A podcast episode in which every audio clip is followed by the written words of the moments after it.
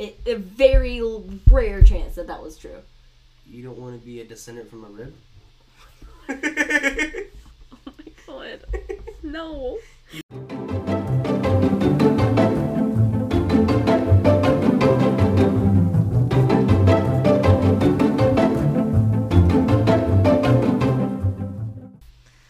Hello, and welcome to Peaked Curiosity, the podcast that Poops your brain. that's inaccurate. we are back after a long hiatus because we just Christmas. Christmas and fall we had we were busy the beginning of the year so now we are back in full swing to our two followers and zero listeners um, our schedule was a little wacky so i'm sorry about that We just had so many people coming up to us. we were just so popular and we were just overrun with all of the fame and it's really hard to handle all of that you know? So we just kind of had to take a little break but we're back. We're back. Today my topic actually that kind of ruined it. You just kind of like i was on such a high and you just really roughed oh god you ruined it. What? you ruined it. Okay anyway um my research topic uh was psychological effects of pop culture romance. And as i was doing research for this i went a couple different ways. So as we talk i'll just be talking about kind of a lot of different um aspects about kind of this topic that i found. So it's not going to be a very linear explanation of you know psychological effects but i'm going to talk about some psychological effects and also misogyny and also just romantic movies in general. But first before we get started john what is your perspective on like romance movies rom-coms just kind of like hollywood romance what is your perspective on that I feel like Hollywood romance is very fake, right? Rom com, like of course. No, not are- not what you've heard from other people, what you genuinely think. I actually don't know how many romance movies you've seen in your life. What do you mean? I watch Kung Fu Panda all the time. Oh my god. oh god.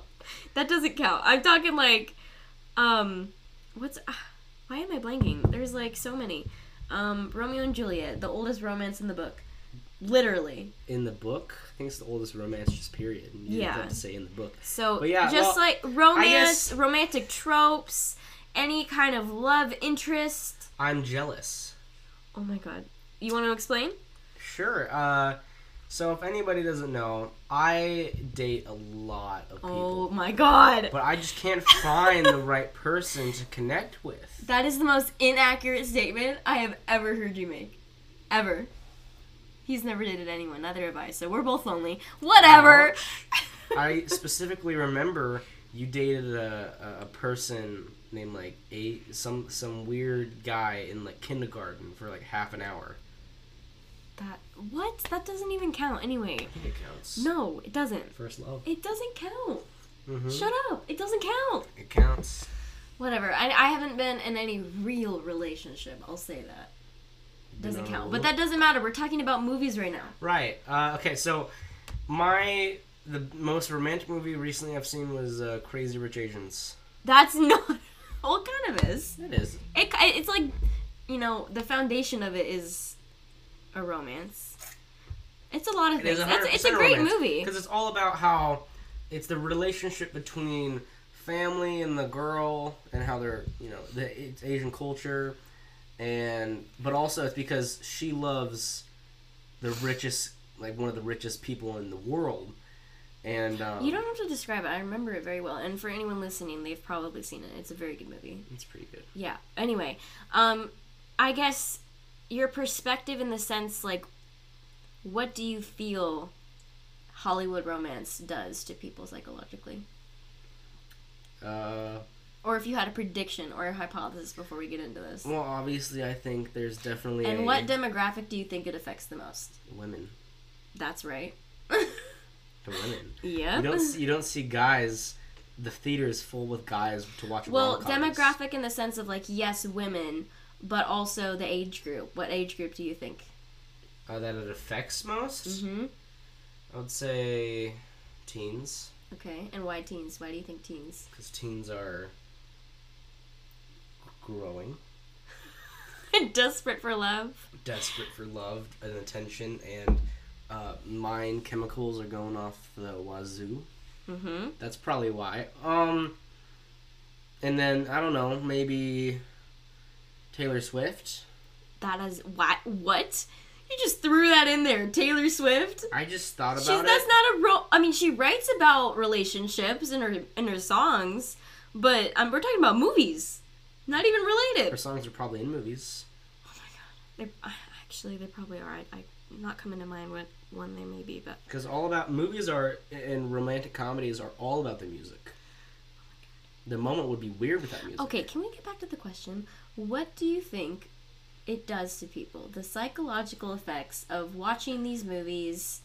It makes people feel either depressed because people don't watch rom coms, or e- either they they make people who are already in love more in love, or they make people that are not in love Like if it's a sad couple? that they're not in love. Like if it's a couple watching it. Yeah, if it's a, I feel like if the couple's watching, they're like they just, you know, they're, lo- they're they would just be like, ooh, we have that, Oh my god. or we can make this happen.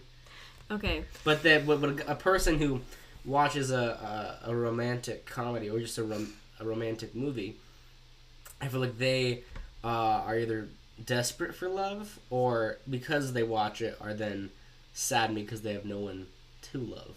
Okay. I mean, like in a in a boyfriend girlfriend sort of way. I that's partly true. Yeah, we're gonna talk about it in a minute, but I guess um, before we really dig into it, we have to kind of separate. Wow. Oh Sorry. my god, that was disgusting, John. Sorry, so we have a little bit of cocoa. Um, yeah, he we felt like a hot beverage would be nice because we're having a, a discussion and you're just being obnoxious now. That was an accident. That's Oh my god. Okay, anyway. You're distracting me. I'm like losing my train of thought. I'm sorry. Oh my You have a paper, so I do have a paper. Okay, anyway. why do you have links to stuff? That doesn't Because I had to go back to reference it. Anyway, um, we have to separate rom- romance tropes for men and romance tropes for women because they're actually very different. And then we're going to get into kind of misogyny and kind of how it's, you know, been developed throughout a lot of romance tropes and can still continues to be developed. But um, from your point of view, what do you feel like is the typical trope for um, men when they see romantic kind of like a love interest? Because I know men don't actively seek out romantic movies to watch. I mean, some do, maybe some do, but um, I know a lot of men will kind of come across a love interest like when they're watching a different type of movie. But what do you think is the most popular trope for men? What do you mean by trope? A trope is like a um like a Romeo and Juliet is a trope. the kind of storyline of two young people who fall in love and it's just a a storyline. I feel like guys who predominantly watch action movies like to watch the action movies that end up with the main character falling in love with some woman.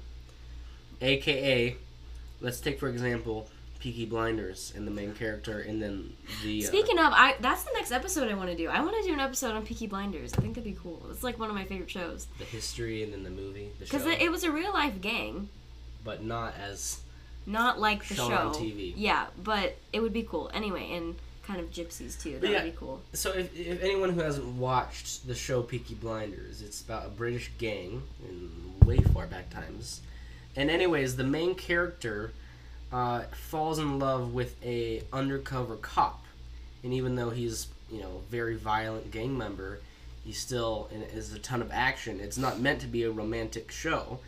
It still has that romance in there, and guys would watch that for the Peaky Blinders and violence and all that. So you're saying would- guys like are attracted to first of all the gang violence, and then the love is just a cherry on top. The love is definitely an additive cherry. Okay, so but guys don't actively go and you know browse through romance movies at the end of the night. I would think so. I mean, have you ever done that? No. Okay. No, I've not. I, I'm once I assuming thought about no. once I thought about watching the uh, the Lord of the Rings, but you know, it's just too. It's more of just like romance tropes in action movies. Yeah, like I would never opt to, if they made out. I mean, they not made out. They made another Romeo and Juliet movie. I would not opt out to see it because I think the book itself, or at least the story itself, Well- is very um, interesting. Okay. not- it's not it. uh, My, I, I'm not. I'm not eager to read it. Okay. Well, um, when I say also when I say tropes, kind of, I told you Romeo and Juliet, kind of young love falling. You know, a lot of these tropes that were developed a really long time ago are still the basis of most plots when it comes to romance movies today. Like for example, the first one that came to mind, Romeo and Juliet. A modern day trope of that is West Side Story. It's the same kind of cookie cutter thing, but it's just in a different style. So you When was- have when was Romeo and Juliet written? 1800s probably um no don't click I'm not clicking. I'm just in looking up. Okay.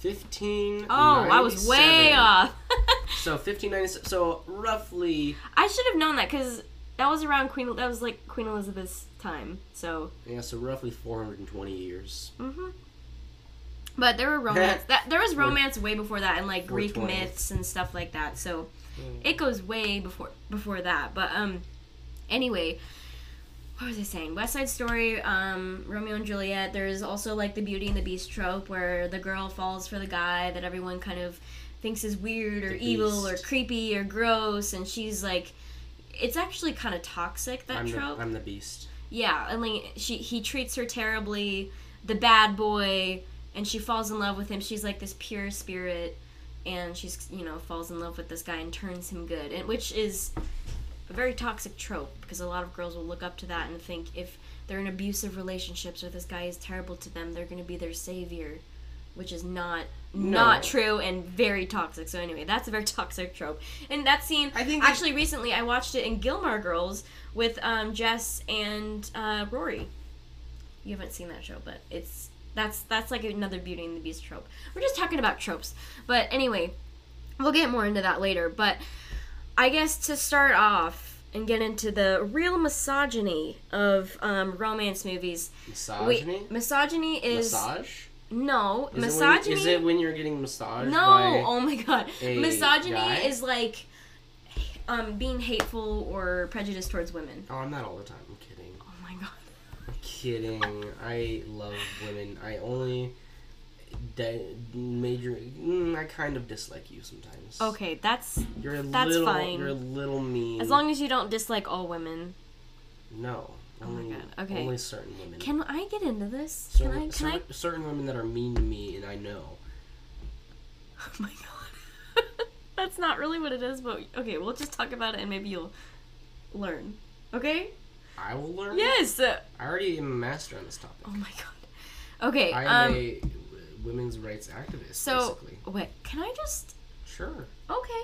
Thank you. I, this is a, your your episode. Yeah, it is, and you're kind of taking the spotlight. Yeah, Okay. okay. So, um, in. I love that this is a brother and sister podcast. I feel like the listeners really get the sibling rivalry in, in the, Rivalry. in the audio. This yeah. is a uh, what do you call it when uh, there's a peaceful environment, uh, like a symbiotic environment or something like that. Symbiotic? I don't think that's the word. Well, I mean, biotic. I don't know. Okay, whatever. You're getting me off topic. Not, not People are fault. probably very lost right now.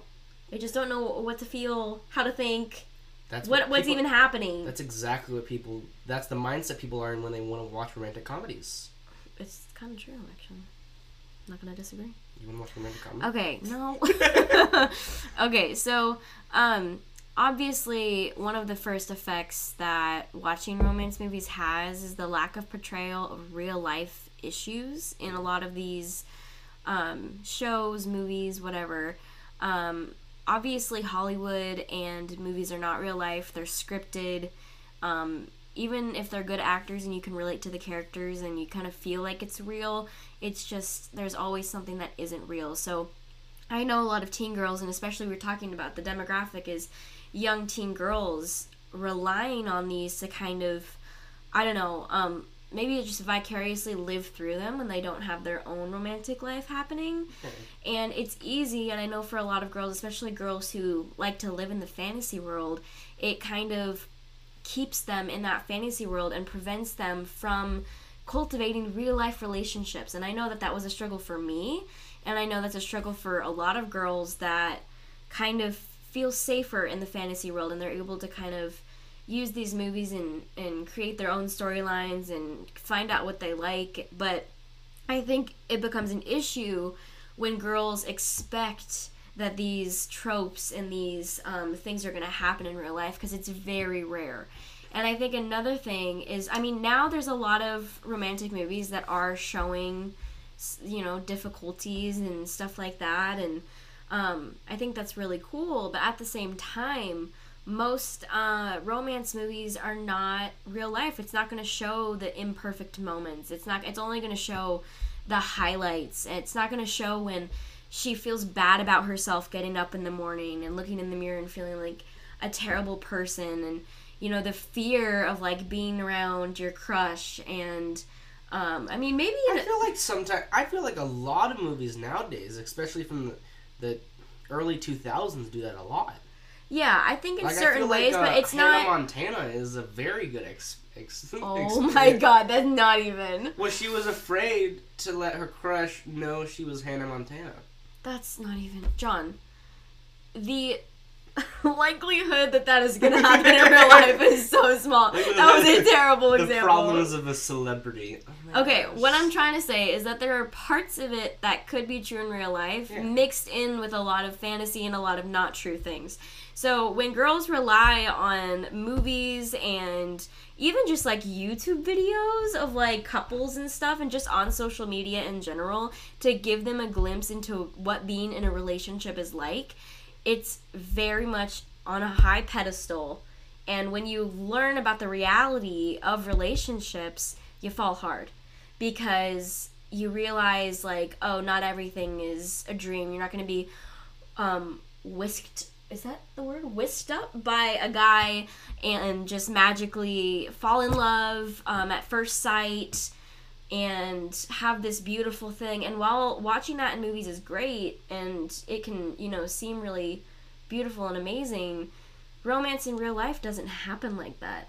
And you know they're they don't show all of the kind of struggles and disagreements and all of the doubt and all of the kind of just scary moments that happen even just in like friendships. Not, not doesn't have to be romantic relationships but just like relationships that are portrayed on TV and YouTube social media whatever.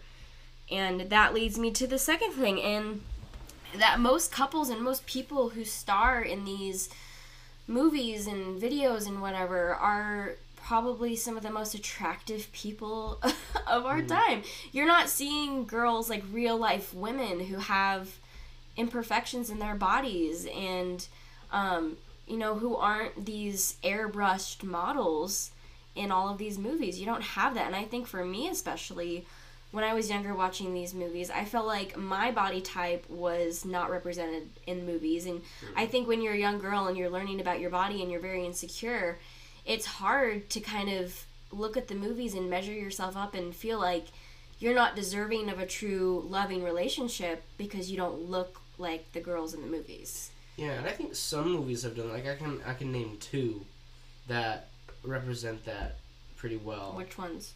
Hairspray That okay. and Dumpling. Dumpling. There's a lot of issues with it, but I'm saying like in general the I'm not, ratio I'm not saying there's a lot. The ratio is very uh, one-sided. Yeah. And the, the way that that's portrayed in those movies is like the girl is like people expect that she is not to be liked. Right. The expectation is that she is, you know, overweight or her body is imperfect, but the guy still loves her anyway. That's toxic. It's like just because you're overweight, just because you look a certain way, just because you don't look like the airbrush models from Hollywood, doesn't mean like that should be normal.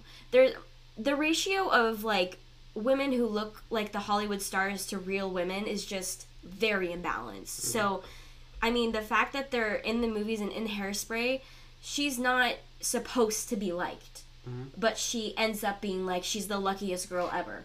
That a guy so hot would like a girl like her. That's so toxic. It's like they're they're furthering the idea that girls who are overweight, girls who don't look like the models of Hollywood, aren't supposed to be in relationships like that, and that it, it's very rare for that to happen. And that having that like self esteem and and, those um, views about your own body is very very sad. Do you think the, but do you think from let's say the 1950s movies to nowadays, do you think there's a very more high ratio when it comes to, you know, Marilyn Monroe to now? What do you mean? Because back then, the strictness on what women had to look like in movies was Well, beauty standards have changed over time. Like right now, I think everyone always goes to the Kardashians because they, I mean, that's what people, especially women, look up to um, in terms of like their bodies. They expect to have these wide hips and flat stomachs and big boobs and, you know, like airbrushed cheekbones, perfect skin, all of that stuff. Um, and it's a lot, I feel like it's a lot harder now for women to kind of get to that state with their bodies. But yeah, they've changed over time. Like you can watch a video on YouTube, probably just look it up about how beauty standards have changed throughout the years, and you can just see like bigger women used to be, you know, hot, but like now it's it's way far from that. Yeah, even like Greek. If you go back to even Greek culture, it was uh, un- not for women, but for guys, it was said to be, um, I don't know, beautiful or inte- if you were intelligent, if you had a, a small penis. it was. They painted when they painted statues of people in Greece. They, you know, of, of uh, nude people, it would be Yeah, them with Michelangelo. Michelangelo. What's the David statue or something? Well, the, the sc- more of a sculpture person was Leonardo da Vinci, but I think Michelangelo also was a painter. He was main, mainly a painter, though. I know. I think he did the David sculpture. Yeah, he did. Oh, he did. Yeah. Yeah, that's the one with the tiny penis. Right. But okay, so I have another question. Do you think that with the increase of the availability with technology, that that increases the amount of, uh, I guess, self, not self confidence. I guess self. Well, yeah, self confidence, but Well, I mean, like, pe- more people will look at, have the availability to look at romantic comedies and movies in Hollywood where women are almost perfect most of the time. Do you think that puts into people's heads that that is the way things should be? yes, one hundred percent. I can attest to that personally. Um, I looked at girls on, I think, I was probably like ten or eleven when I started to feel insecure about my body because I started watching um, girls on YouTube and, you know, seeing girls that looked a lot different than me and feeling like I didn't measure up to the beauty standards, so I people weren't gonna think I was beautiful. And I think a lot of girls also feel that that's what men are attracted to. So if they want to be in a relationship, men are only gonna think they're attractive if they look like the beauty standards. So they just I don't know. It's really tough for women. It's it's very um, there's a lot of things that women feel like they have to measure up to in order to be good enough We have society. evidence of Abby's insecurity. She did a webisode. You did a webisode of makeup. no, that was just being silly when I was younger, but it was also a webisode. Okay, no one's gonna know what you're talking about. It was a home video that I made when I was like six or seven, and it was. Never I was trying to be iCarly. That was what it was. I was yeah, trying to be iCarly. I- iCarly. Carly did webisodes and you wanted to be webisode. Yeah, I know. Okay. Off topic, but yeah, it was very off topic, but anyway. So yeah, anyway, most rom coms, romance movies feature a very pretty woman and a very pretty man. Um, and it just creates false expectations for beauty in the real world. Uh, Yeah, like people don't know. I'm I have this problem. Like I'm so beautiful and so amazing that people think that I'm this amazing person, but in reality, I'm I'm pretty crappy sometimes. yeah, I would agree with that. I would, really agree with that. Kidding. Ouch. That Oh, was a test. And most of these standards also um, kind of exempt like women of color and different cultures. So it's very Western beauty standards that these are. So Well, it, it's very it's Western movies. So well, yeah, it's Hollywood, but I think the misrepresentation in these movies is strong, and I think they're getting better. I think now you're starting to see more of those movies come out where you have um, different cultures and people of color and you know I think it's drastic. women that look not like skinny and I don't know. I don't know. But anyway, yeah, just like the uh, self-esteem that can plummet when you are religiously consuming these movies is religiously is a good word for that. yeah, it's crazy. Hmm. But I think to any girls that feel the same way, um, in reality, which is where we live, um, guys think a lot of different things are attractive, and that just goes to show also girls and people in general, attractiveness is very subjective. So I think, It's art. well, it's a, I I think I think being attractive, if you if you strive to be that, is a certain type of art. Because people want make let's say for painting they want it to make it look beautiful. Now for people they'd use that but they use it on themselves. yeah, So I say it's it is definitely because like all art, art is subjective. yeah. Think about Well. that. we're all beautiful inside. We're all Picassos well, if you I'm, look at it I'm just saying, like, art is, sub- I'm not art. People, well, art is subjective as well, but people and beauty is subjective. Everyone has a different definition of what beautiful is. So, I think if women look at these movies and they don't feel like they're going to be in a relationship if they don't look like the girls in these movies, that's obviously false. But, um, I don't know, it's really important not to get too wrapped up in beauty standards and just like how these women are portrayed because in reality you're going to be in a relationship with someone who loves you what re- if so- regardless of how you think you look What if someone is is uh, happy in going through that journey to become beautiful like a Hollywood star? Do you think that's po- what you I, that's okay i would ask what's the motivation behind it? Is it shame? Do you feel like you are ugly so you need to look different? You need to look more like the beauty standards? Like you're not able to accept your flaws in yourself? Hmm. Do you have this toxic view of your body? And you know maybe even like a lot of women struggle with body dysmorphia which is like you don't you can't see what you look like because your view of yourself is so distorted and tainted that you can't see it in reality Do you think this problem because I this problem does happen in guys a lot, but do you think guys are less uh, ad- I'm gonna say addicted to the, or at least uh, their mindset isn't as um, set in stone with the the movies. Like you know, if you see a, a guy, if a guy sees a guy in movies with rock hard abs, and then he looks at himself and he's got a dad bod, Mm-hmm. or you know something like that, it you know makes him feel. You know, depressed or something, it's, but it's very not different for men because the standards for men and i'm going to get into this are way lower than they are for women Mm. and i think men have that buffer of like if i have a little bit of a dad bod women are still going to flock to me like they just kind of have this they don't have to worry about it as much as women do where women and this kind of dates back to when women had to de- like getting married and, and getting um finding a good husband was like Number not one. yeah like you had to do that to survive so i think it kind of dates back all the way to then but women had to appear to be perfect and like these really like trophies and objects like these really amazing things in order to you know find a husband who's wealthy to find a husband who thinks that they're you know the most beautiful woman in the world and is lucky to have them you know like they would they're trying to attract men to survive. So i think it kind of dates back to even i mean now it's a lot different. Women don't have to be married to survive. But i'm just saying like it's not very long ago that women felt like they had to do that. You think Adam and Eve even had that? I don't know no. Because the point, the Adam and story Eve, is, John, the okay. story, the story was that Eve was made from Adam. we're not functioning off of the idea that that was a true story it, a very rare chance that that was true You don't want to be a descendant from a rib. oh my god no You don't want your great, great, great, great, great, great, great, great, great, great for like a long time, great, grandmother to be a rib? No, I'm good. I'm really okay. Okay.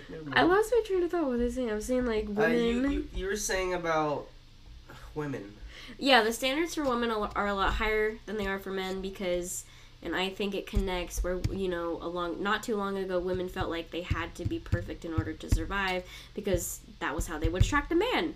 Um, Do you think the standards for men on how they should look. men didn't have to worry about that. No, no, no, men, not their looking, but their their working standards. I think they're different standards. I think women, um, I think the standards for women are a lot harder to achieve than men's standards are.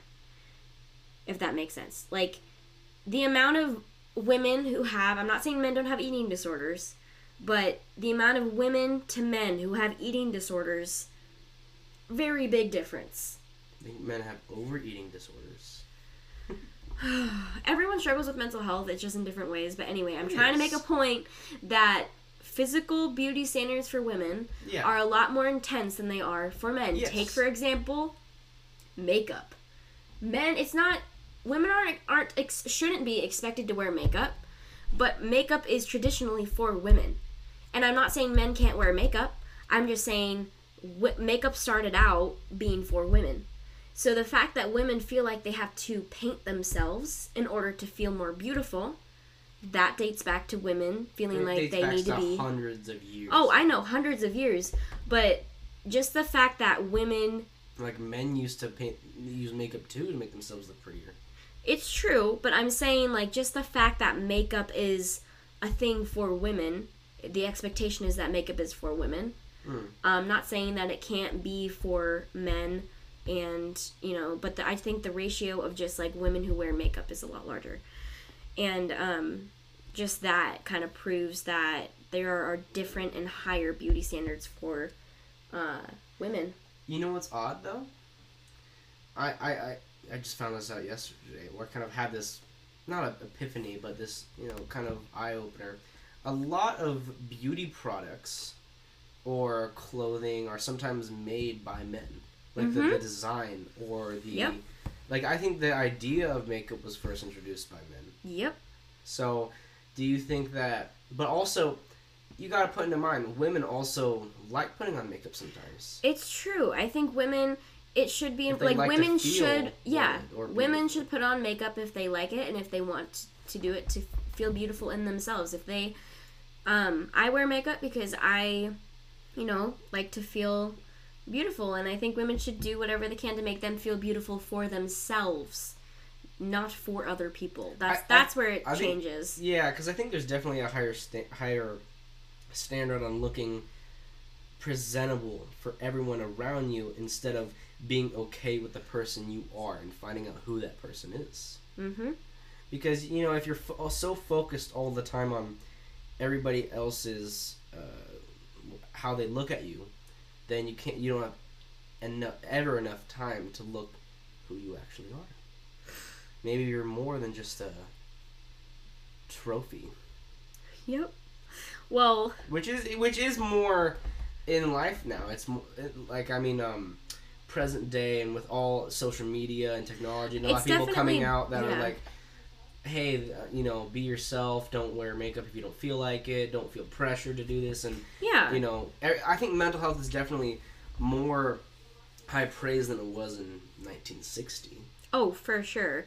But I also need like want to mention that the evolution of like feeling okay with yourself not that long ago like it's not been that long that we've had that be the norm.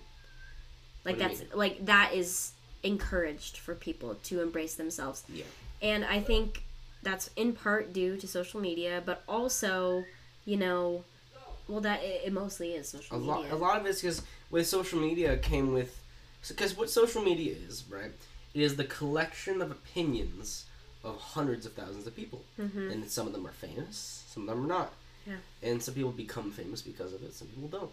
But those opinions of those people that are successful are taken by people that are not because they want to be successful Mhm. or happy in what social media puts into light as people being happy. Yep. Yeah, so I think social media is responsible really for it being a lot different now, but it hasn't Yeah. been that long since um, even women, you know, had to be married to men. Like it was just weird if women weren't married. And now it's kind of like if a woman isn't married, like she's a strong, independent woman. But you know, it used to be a lot different. So we haven't come that far. We've I come think pretty it's- far. We've come far, but I mean, there's a lot more that we have to go. well, yeah, and we I shouldn't say now, like, progression is always key. I think uh, the the pro- point of progression is always going to keep going no matter what. I think eventually at some point after uh, women have gotten all of their uh, needs met in terms of they're not needed to look pretty, they're not needed to look a certain way or needed to do certain things, then it'll turn to other communities to where who they because it people always will look for bad. The news will always look for some type of group or some type of situation to look on that is deprived of some right or deprived of some. there will always be a minority. There will always be a minority, and that prog- progression, that strive for making things Equal. better and equal, will always be done by that group. Yeah, the world is never going to be perfect. I think obviously, if the world was perfect, we'd all be robots. But And I think the world is a lot easier than it was. oh, for sure, it's definitely ago. a lot easier, and the expectations are a lot more flexible now. But It they definitely still exist, and I think Yeah. we should keep encouraging women to reject these expectations and reject these standards that, um, you know, used to be the norm. And I we think- should continue to encourage. And there are the standards that continue to be in rom coms and stuff. So Well, I think rom- romantic comedies is different. I think romance, romance. sorry, romance movies. Um, keep saying rom com. yeah. So let's anyway, let's get more into the misogyny. Um, about kind of different tropes that men that were created by men. So it's important to also realize that romance movies started out being cre- they, they were created by men. So a lot of these standards, a lot of these kind of like um, types of women that you see in these movies are from a male perspective.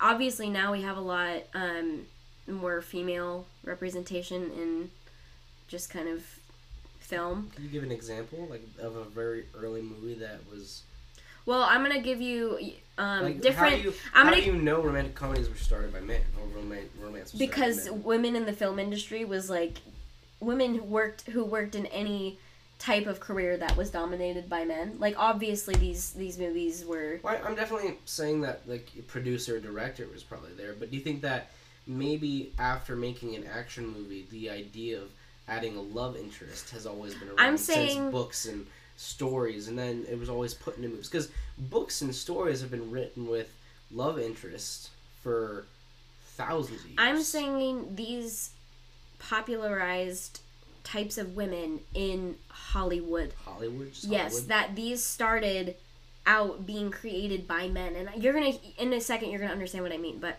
and Hollywood as in the exaggerated version of, you know, because that because I still know what. For me, I think Hollywood is um you know the sign. You see the sign when you think of Hollywood. You think of movies. Hollywood is just LA. film. There's like film and movies. That's what I'm. That's what I'm referring to when I say Hollywood. Is like film, general What type? Like usually it's type really do a type of movie. romance movies, Just romance, just for. romance rom coms, like just any type of romantic interest. I, in. I guess what I'm meaning is there's just like. Okay. Yeah, I get it. Okay, so anyway, I'm gonna get into it in a minute, but let's. Uh, I was kind of brainstorming and thinking about the types of women that are most common, um, especially these tropes that are, you know, we'll point out in a minute, are very misogynistic. But um, for uh, starters, we have damsel in distress, very misogynistic, um, but very common trope for women. Um, the trophy wife. We have the sure thing is what I decided to call it, but um, I'll I'll explain that in a minute. Um, and very rarely do we have the strong independent woman. There are movies that have the strong independent woman. but I-. Mm-hmm. Well, not really actually, It is. kind of, but She's a teacher. She's the she. In the end, she was like, they are. But I think they're more valued by women than they are by men. Mm. Like those tropes, like the strong independent woman is more admirable for women. Like think about um, Wonder Woman for example. Yeah. women look up to that. When men aren't necessarily. I mean, they they do look at Wonder Woman and go, "Oh, she's like really hot, really cool," Mm. but a lot of women, you know, look at that more than men do. That's the whole idea of Amazons. Yeah. Like I'm pretty sure the Greek Amazon, like that's a Greek story. The Mhm. Amazons are just a tribe of women who warrior women who are independent and totally go Yeah, that's the whole thing. But I'm trying to say, like, romantically, men aren't into that necessarily. Yeah. Men, some men are, but I'm saying a lot of men aren't looking for strong, independent women. Women, that's just not the the norm. Hmm. They're looking for trophy wives. They're looking for the damsel in distress. They're looking for Eh. the sure thing, which is a woman who's like a hoe. that's like the best way to say it. Okay. Yeah. She's just like sexually promiscuous. Um, those are just the three that I kind of came to my mind. But damsel in distress is reinforcing the idea that women can't protect themselves, that women can't say themselves that they must need a man to, you know, save them from whatever issues that they have in their lives. So yeah, very misogynistic, but a lot of people are into that. That's that's been around for a long time. Then we have the trophy wife, the woman who, you know, finds a rich man and just lives off his money and you know finds I don't know comfort in that or whatever, but doesn't really pursue her own career. Doesn't um kind of gives up her own dreams to be this trophy wife. Hmm. Cause she's an object. She's the tro- his trophy. Obviously, she's like this beautiful woman. Um, I the first. see. Okay, stop. Step off for one minute. I want to see. I want to ask you a question. What is your perception for men's uh, expectations? Like, what what is a because you're talking about how guys are presented as trophy wives. What do you think men are perceived as? what do you in, mean? in the eye of a woman? like, like, what? what- What women like? Well, because the thing is, you're saying that uh, a guy would like. The idea was that a guy would like a trophy wife, would like a Different uh, types of men things, like different- different, things. Yeah, so like, what would a ideal Men man like to be feel- a woman? Like, well, like all a of- Hollywood man, I guess is your is what you're. I'm trying. all of these things have in common, especially for men, that it makes men feel more powerful because the woman is a little bit more submissive. So So why do women want to be with men in the first place? Because that that thing is, it has to be because it's two women are attracted to men, men are attractive. Like you, you're born with a sexuality. You're born, you know, if you're straight or gay, like you're just you're born being attracted to a gender, or maybe no gender at all. It doesn't matter. But you're born being attracted to a, a gender of people. So, or multiple people. We don't know, but um, yeah, women are. Uh, what that makes no sense. Well, I'm thinking because at, at a point, Like, why do you being why do you married- think women? being married wasn't more of the wasn't more for pleasure for for women. It was both. It was a mix of mm-hmm. things, but yeah, it was like mostly so women could survive. and then to, and throughout time progressing, it's gotten less and less to where it's more. So you're saying if these tropes and if these things are so, you know, you negative towards women, why do women want to be with men? Right.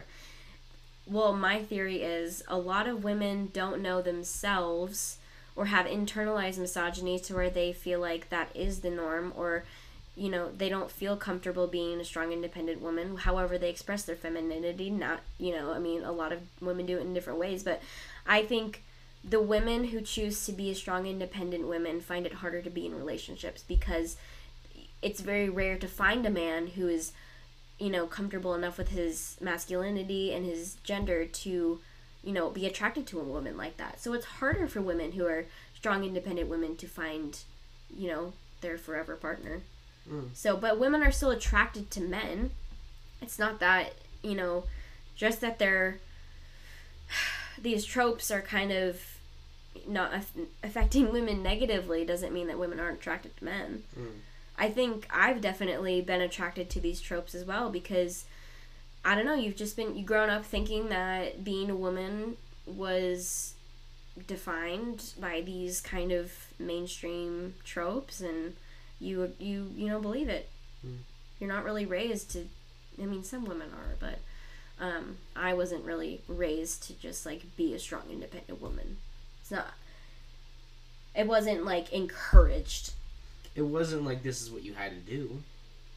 but it also wasn't like, oh, you have to get a husband. at No, all. no. But I think um, I What could I could that? get a lot into that, like not being raised to feel like to be a strong, independent woman. Yeah. Okay. What do you think I was raised at? Because we're, we live in the same same house. I think you were raised to kind of be that strong masculine man, like that you you obviously want to be. Hmm. To express your masculinity and being strong and being powerful and being kind of, you know, whatever masculinity means. Hmm.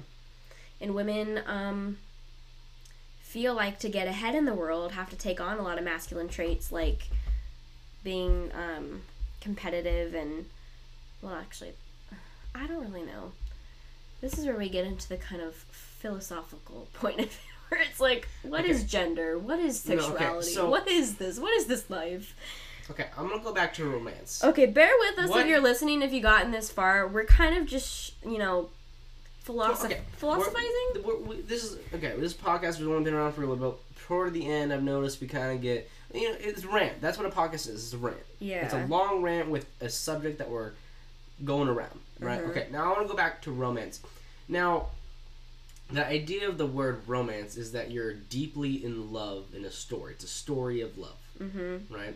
Now, do you think that story of love, because you're talking about uh, misogyny and how those stories of love are made by men Mhm. for men, No, made by men for women, for women, but Okay. they're made by men. by men, and with the idea ideologies of beautiful women, Western beauty standards. Western beauty standards. Okay, so do you think that? Because I know a lot of women that love romance romance Mm-hmm. Movies. Mm-hmm. and absolute and you know so a lot of the time sometimes they it's about a women who are in a bad place because a lot of the time let's say for example cinderella the whole point of the Like story they're lonely. yeah the whole point yeah the whole point of the story is that she was this poor uh, girl who lived in a horrible household was treated horribly but throughout her good attitude and her spirit she you know met the prince and they fell in love and even though she still felt because she ran away it doesn't matter that was one night she didn't feel like she was worthy at all she went back to her life Mm-hmm. because because it wasn't like oh she went to the ball and that was it Mm-hmm. no, she went to the ball and then she had to leave. She had to go back to her life. But through that true love, she was found again by the prince through a very awkward method that would never work. Yeah, And- in real and- life. And um, yeah, she, they, they you know they fell in love. But do you think that story is not? I'm saying, like, uh, influence in, influences the mind of a, a woman to bad, but maybe it makes women also have hope for some reason. Because I think it has. There's two sides to a coin. Oh, right? 100%. I think women watch rom coms because they're, you know, I mean, a lot of people watch rom coms or just, sorry, romance for different reasons. But I think a lot of women who, like, watch it, you know, to not feel alone is so that it gives them hope that they will have love one day. right. Oh, 100%. And that's what I was going back to my key thing of what I thought rom com was. When people didn't have someone to love when they were watching it, they would feel depressed or bad that they didn't have someone to love, but it gave Well- them hope that they still did. yeah. Because that can that can be a good thing too. yeah it can be comfort like it, it can that's why a lot of people watch it is because it's comfort but i'm i'm pointing out the negative psychological effects that can happen when you rely too much on these movies Right. to comfort you um, you can get these you know jarred perceptions of like how women are supposed to function in the world You and know my favorite romantic couple? It, not in movies, but I guess technically it is a movie. But in all my readings, what? Percy Jackson and Annabeth. really? Oh, why? yeah, tell they me are- why. They are the cutest goddamn couple. I tell I me why. say, i'm actually book- curious right now. Book three, because okay, so the whole point of Athena, right, and uh, Annabeth. If anyone doesn't know, Percy Jackson is a very popular series, but basically Annabeth is the love interest of Percy Jackson, who's the son of Poseidon.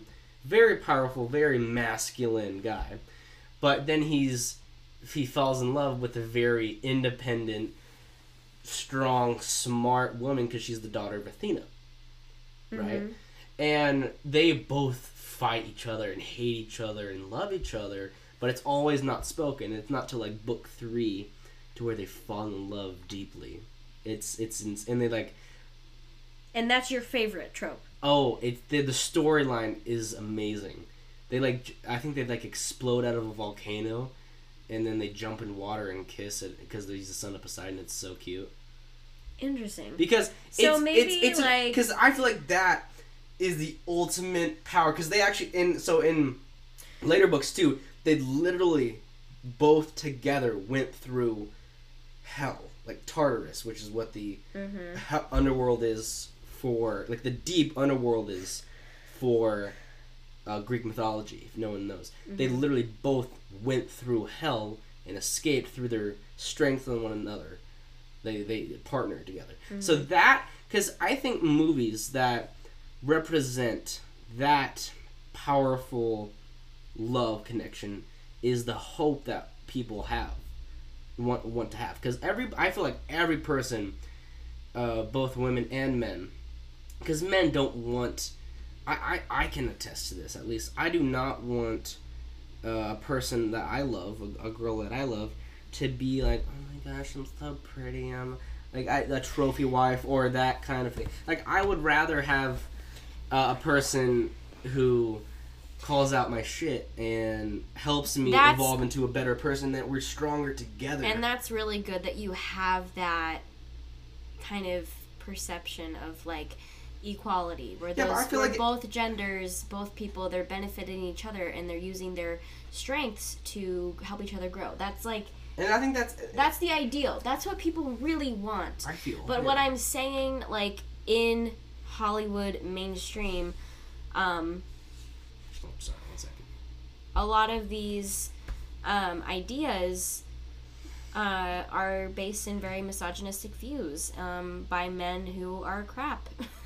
Yeah. So um, they've been popularized, but I think, you know, people are trying to grow and evolve to a place where obviously it's more equal, but um, I think the good men, the good men, have are attracted to women who are strong and independent. Um, obviously, those are the good men, but that's not all men. A lot of men are really attracted to women who um, are not intimidating and who are easy and who um, you know are weak and I guess weak in the sense that they're kind of like submissive and they're kind of Do, okay, I have a question for you. Do you think that this day and age, with all of with social media and all the people that are now saying, okay, this is the not the way to be, and especially with teens who have phones and have social media and look at this stuff, look at these people that look up to, and know about these people that are like, you gotta be yourself, but th- they still try to be this beautiful person anyway. Do you? Th- why do you think that happens? what do you mean? because I, I, I've, I, you know, I've seen a lot of people at school. Uh, one person I know at school, she had, uh, she was like twelve when she first had sex, which is crazy. okay, can we, And she was, she's beautiful. She's a beautiful person, but she's also, like, very. She's she's very trophy wife, right? But she she she also is very high on social media. I know she is. Okay. And she's but she still does the ideology anyway. Why do Okay. people still do that? what's coming to mind right now um women feel like to get men's approval they need to be uh, certain they need to look a certain way they need to be a certain level of beautiful they need to express their femininity in a very polite very non-disruptive very submissive way to make a man feel more powerful Right. um, because the men who aren't comfortable with their gender and their sexuality are gonna want women who are easy, not as intimidating, who are not strong and independent, because that's intimidating. Right. So I think a lot of men, um, and I'm thinking right now, the movie that came to mind was The Wolf of Wall Street, which I have a really, Oh yeah. I have a really, I hate that movie with a burning passion because It's it's, just so bad. But the trope of like the main guy who gets this girl and makes her his trophy wife, like you see that um, in the movie, and he cheats on you know, the girl that he whatever. Oh, yeah.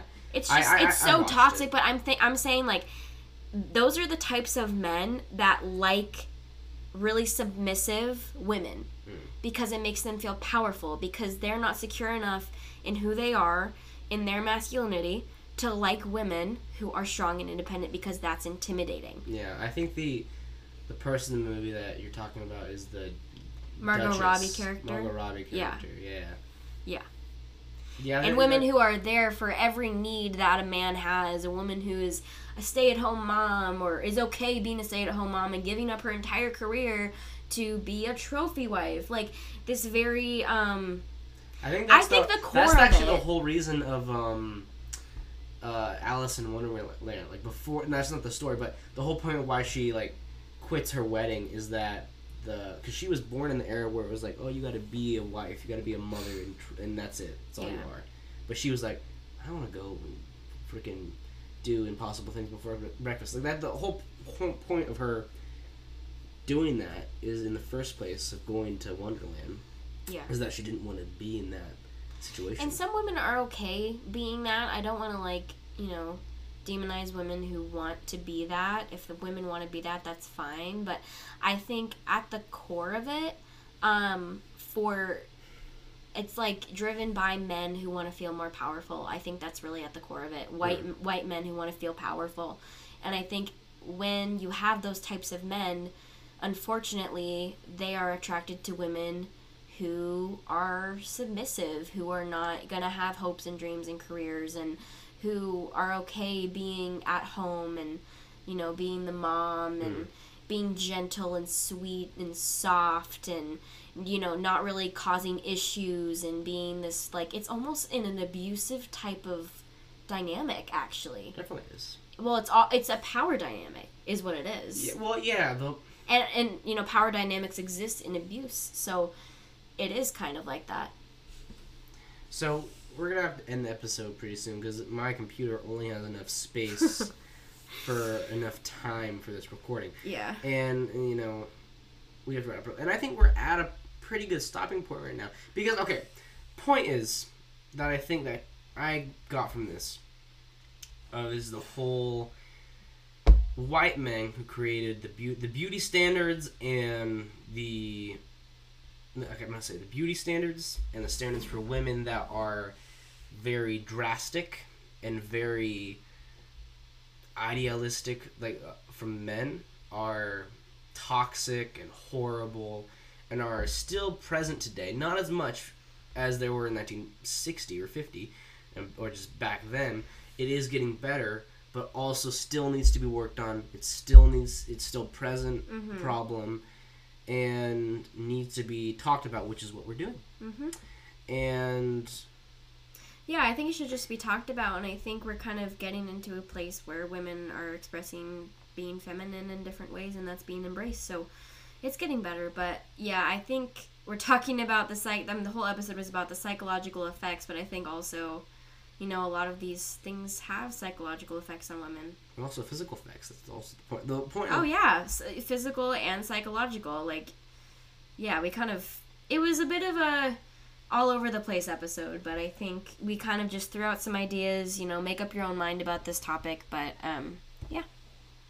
All right. Well, we love you two viewers who don't even listen. viewers, listeners, Listeners. Sorry, listeners that constantly listen to our podcast. All of our ten thousand following. we love you We so love you much. so much. You're the best. Don't swarm us in public. It's a little too much sometimes. I know it's really hard out here. It's so hard.